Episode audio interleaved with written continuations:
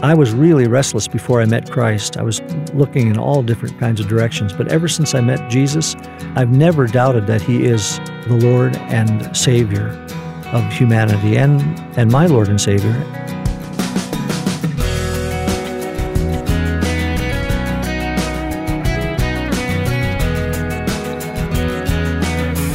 The testimony of a man who was raised in a Muslim home thought the answer was to be found in Eastern mysticism, but eventually found his life and purpose in following Jesus Christ.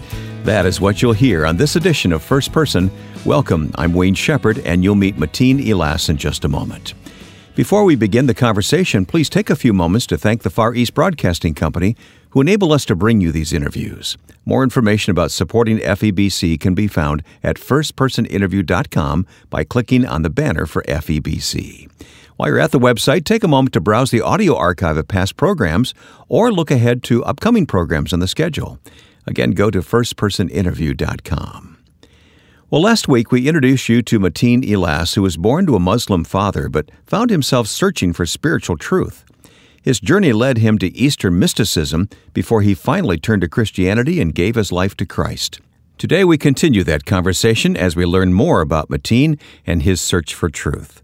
But as we begin, we start with a brief recap of his testimony. I was on a, a search of my own that took me far afield from uh, from uh, God, although I thought I was pursuing God.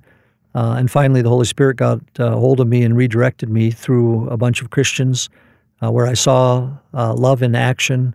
And that led me to ask about where that came from. And that led me to read the Gospels and discover in Jesus the source of that love and then to uh, commit my life to following Jesus. And this Lord. was after pursuing Eastern mysticism and some other things too. Yes, right? absolutely. Yeah, yeah. Interesting.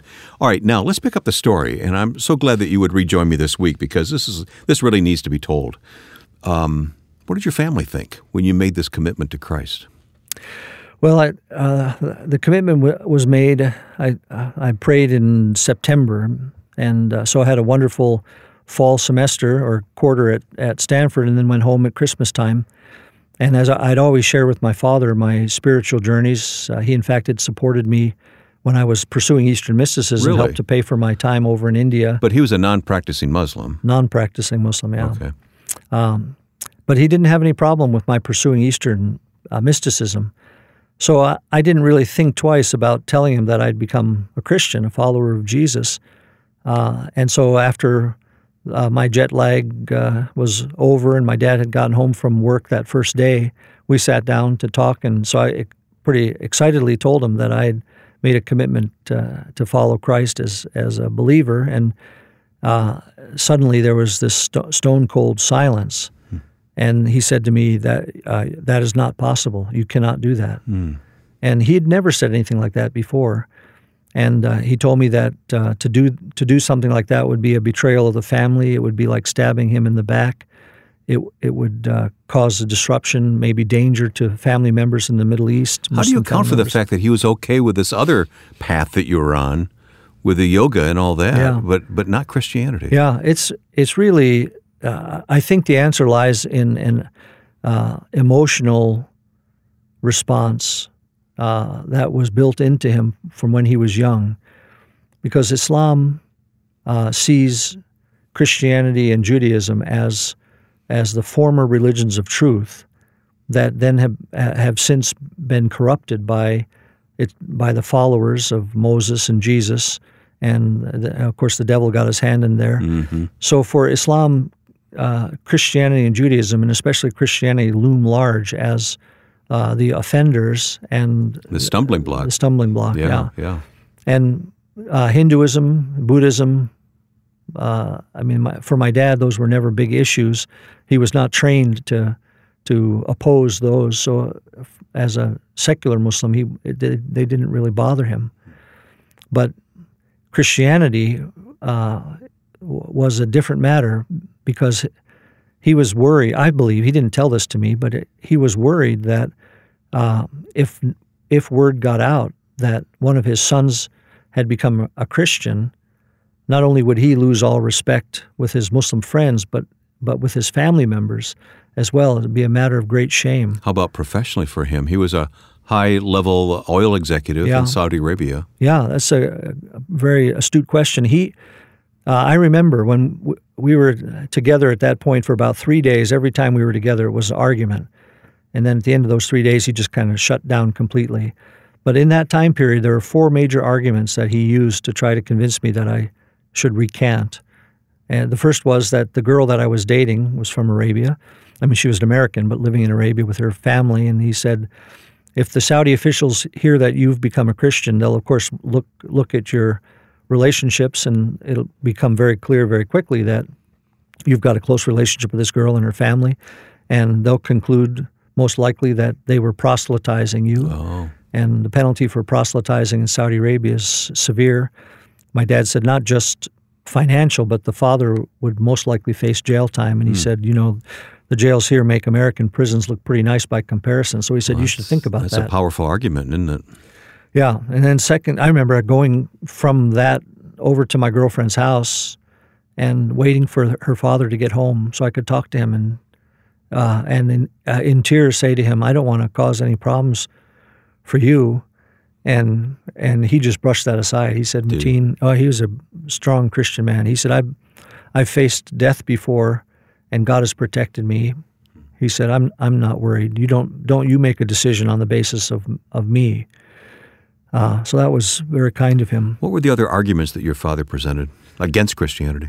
Well, the second one wasn't against Christianity so much as it was a, a family issue. He said, if you feel still feel the same way when summer comes around, vacation time, you know, where normally you'd come back to Arabia, you, if you still feel the same way about your Jesus, I remember he said that.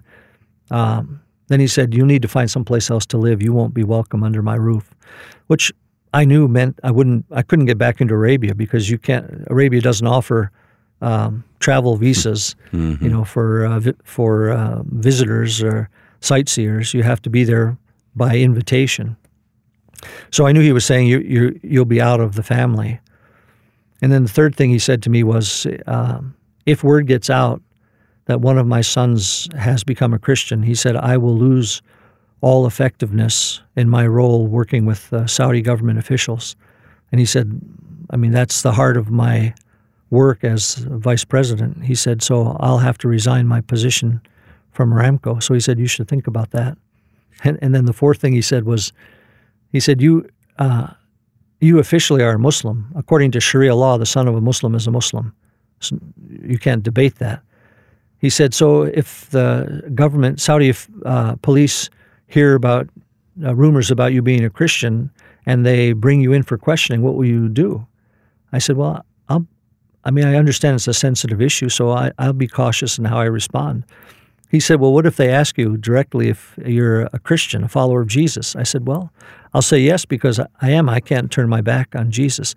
And I still can picture in my mind, he threw his hands up in the air and he said, Well, then out of your own mouth, you would, would be convicting yourself of the crime of apostasy.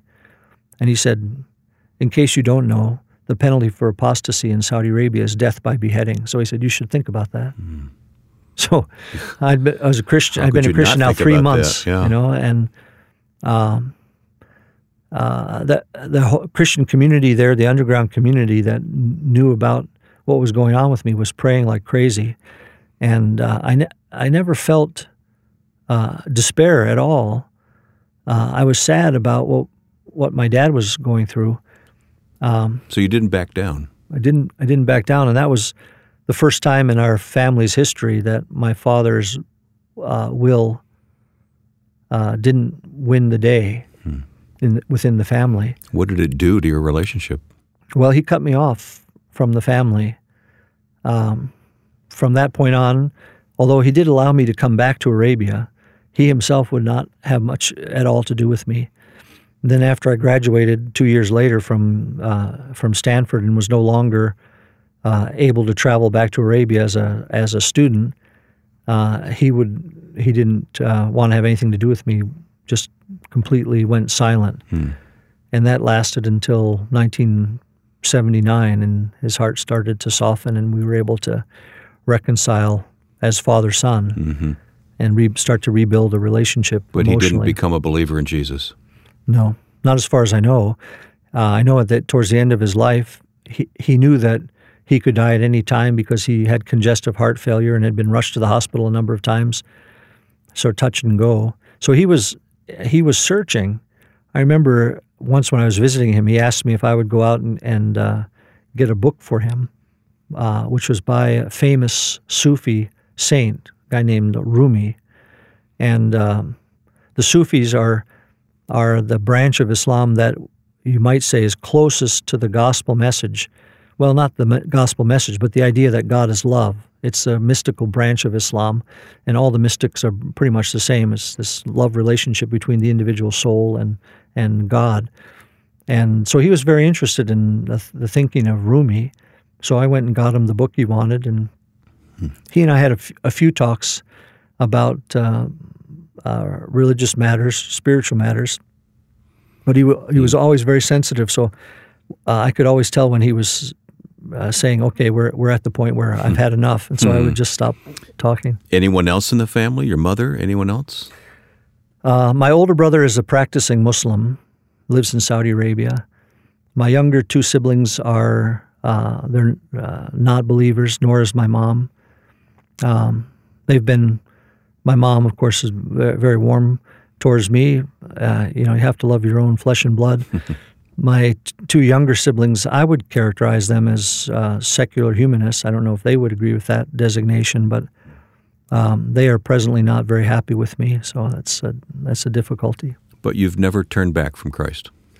No, uh, I, uh, you've paid a high price. Well, you never. I didn't know that in advance. I've I've sometimes wondered if I had known in advance how my dad was going to react. How how would I have reacted? I think I would still well, believing in election as I do, I know I would still uh, have become a follower of Jesus. But it's different when you don't know in advance and you then you it hits you in the face.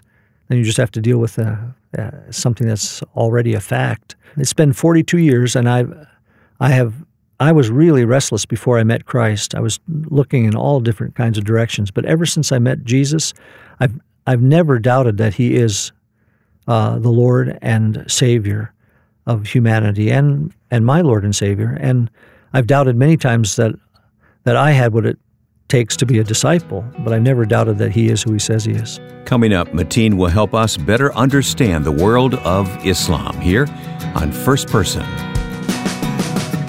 This program is supported each week by the Far East Broadcasting Company, and I'm Ed Cannon, the president of FEBC. These first person stories of God at work in people's lives always encourage me. And at FEBC, we want to encourage you even more with God's Word. Take a moment to sign up for our daily online 30 day devotional featuring stories and scripture. You can sign up easily at firstpersoninterview.com. Go there today. firstpersoninterview.com. My guest is Mateen Elias, and for the past few minutes and really last week on the program, we've been hearing his testimony here on First Person. Mateen, thank you for sharing the story that you have. It's just amazing to me. You're so kind to have uh, me. I'm so glad that a mutual friend introduced us. Now, I want to talk about your, your ministry today because we, we haven't gotten to that at this point in the conversation. It's so important we talk about this uh, because uh, while you were raised um, in a non practicing Muslim home, You've come to Christ, but it gives you a unique perspective on the Muslim world. But more than that, you seem to have a, a passion for the gospel that extends to Muslim people. Absolutely. So, so tell me about that. What, what are you doing with that? Well, I'm sure partly because of my uh, heritage with my uh, dad and his side of the family, and growing up in uh, in Saudi Arabia and, and traveling through the Middle East, uh, early on, I developed a great love for the uh, for Arab people and uh, Arab culture, and of course, most of the Arabs are Muslim, and I believe that Jesus is is the savior of Muslims as as well as all other people. I remember reading recently a, quoted by Samuel Zwemer, often known as the Apostle to Islam who said about the church back in the 19, early er, first half of the 1900s, uh, it seems as if uh, Christians believe that the Great Commission applies to everyone except the Muslim world, because there was very little mission activity to the Muslim world. Sad to hear But that. that's changed now. God is at work in marvelous ways, eye opening ways among Muslim peoples. And uh, this is a great time to be alive and uh, be sharing the gospel with Muslims. So, the, the ministry that I'm with, it's called Voice of the Truth, headquartered in Colorado Springs, was started by uh, a, a Syrian Christian young man 45 years ago. He's still running the ministry today. And his passion was to get the gospel in the Arabic tongue to Arabic speaking peoples. And uh, both Arab Christians, traditional Christians, and of course Muslims, uh, in order that they could discover a personal relationship with the God of love uh, who wanted to transform their lives and bring them into his uh, eternal family. And uh, so I've known Jad, the founder of this ministry, since uh, mid 1990s. Served on his board when we lived in Colorado Springs in the 90s, and then two years ago, uh, I left being a Presbyterian pastor after uh, 33, year, 33 years of pastorate, and uh, a very strong direct call from God to get involved in trying to reach the Muslim world and train the Christian world in how to understand the world of Islam. Tell me the name of the organization again. It's called Voice of the Truth. Voice of the Truth, and we will put links to that on our website, firstpersoninterview.com.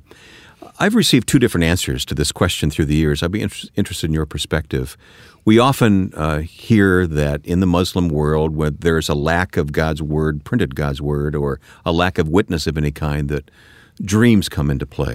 And uh, you hear this quite often, and I've, I've gotten two different answers about that. What, what do you think of that? Well, I, I, there's no question uh, in terms of the f- the fact that uh, that Muslims are reporting uh, dreams and visions, and that those are leading them to Christ. Um, it's it certainly isn't the the path that most evangelical Christians uh, think ought to be taken. Yeah, we're not, God- we're not comfortable with that many Right. times, are we? Right. But dreams and visions are ways that God spoke uh, to people in biblical times.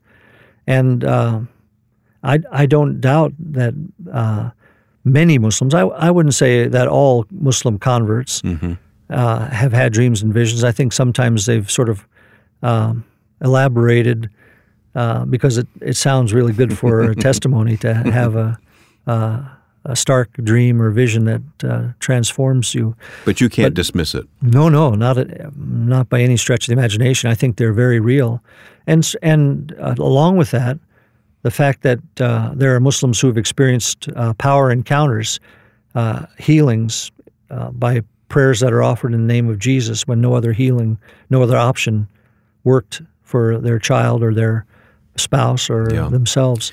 Uh, I've yet to mention this week a couple of books you've written. One is The Teachings of Jesus and Muhammad, the other is Understanding the Quran.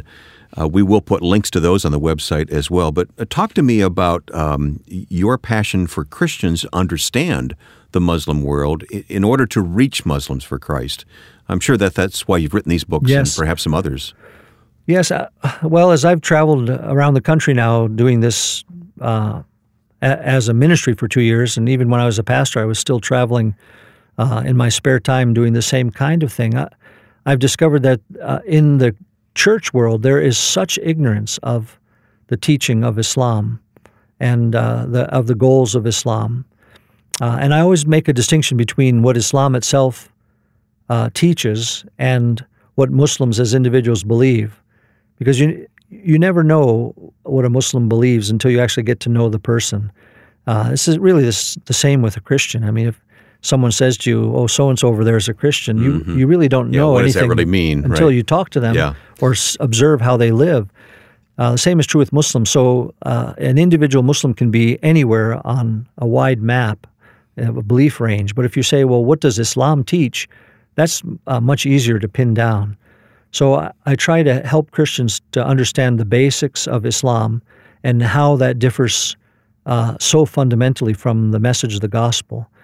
And then talk about the kinds of yearnings that, that often uh, are spawned in the hearts of Muslims because of Islam, things that Islam does not uh, satisfy or does not uh, treat in their lives, and how those yearnings can become uh, great bridges to the gospel when you speak about who Jesus is as the one who brings forgiveness, for instance. But I'm sure you've encountered the fact that most of us, most of us who are followers of Jesus, don't feel equipped. We don't feel adequate mm-hmm. to engage a Muslim in those types of deep conversations. Well, part of that can be corrected simply by uh, learning what is what Islam teaches. But I mean, if we're really connected with Jesus through the Holy Spirit, and we believe what Jesus said is when you that when you stand before, uh, particularly before leaders, and have to give an account, don't worry, you, the Holy Spirit will give you the words to say. Mm-hmm. I think we, we have to step out and uh, and take a chance to believe that Jesus really can speak through us, even if it's uh, uh in faltering words. He still can make those words uh, have an effect on the heart and mind of the Muslim we're talking with. What do we misunderstand about the Quran? As as Christians? Hmm. Well, boy, that's a big question. I I think uh, most most Christians don't have enough of a basis to make any kind of conclusion about the Quran. I, I guess I'd say the the biggest misconception is that um, Christians probably think that the Quran as a as a holy book is similar to the Bible. Uh, I know from the reverse of that what Muslims think of the Bible, uh, those who've never opened one, they assume that it is almost exactly uh, like the Quran. So they, they believe the Quran was dictated by uh, uh by the angel Gabriel to Muhammad, and uh, that so the whole Quran is is Allah speaking directly through the angel Gabriel to Muhammad. And so they assume that the New Testament is a book that Allah gave through the angel Gabriel to Jesus there, as a prophet, and that it's the same kind of dictation. So if and when a Muslim opens the New Testament and begins to read, uh, he or she becomes confused very quickly by saying, "Well, this isn't anything like the Quran hmm. at all." So, is it does it insult a, a, Muslim person for us to invite them to pick up the New Testament and read the Gospels? No, it it shouldn't. Uh, uh, some who may be more uh, militant or radical may feel insulted, but the Quran itself uh, tells Muslims that the that the Bible uh, is uh, is God's true revelation prior to the Quran, and uh, it, that it lines up with what the Quran teaches. Of course, that becomes problematic because in the end, it doesn't line up. Yeah, but, but as a starting point, uh, yeah. you can you can begin there. Right, and uh, Allah even tells in the Quran tells Muhammad that if he has questions about the revelation he's receiving that he needs to go to the people of the book. And the people of the book are the Jews and Christians. The book is the Bible. And they can corroborate or uh, share with him the truth in ways he can understand it. Our first person guest has been Mateen Elias, helping us understand Islam. He has a couple of books which you can follow up on for more on the topic. One is Understanding the Quran, the other, The Teachings of Jesus and Muhammad. We'll put more information about both at our website, firstpersoninterview.com. I'd like to thank the Far East Broadcasting Company for their support of this program, allowing us to find and bring you these stories each week. FEBC's extensive broadcast ministry has seen remarkable results in terms of people of many cultures turning to Christ and learning His Word. Your support of FEBC is vital to those who may otherwise be unreached. More at firstpersoninterview.com. Now, with thanks to my friend and producer Joe Carlson, I'm Wayne Shepherd, inviting you to join us next week for First Person.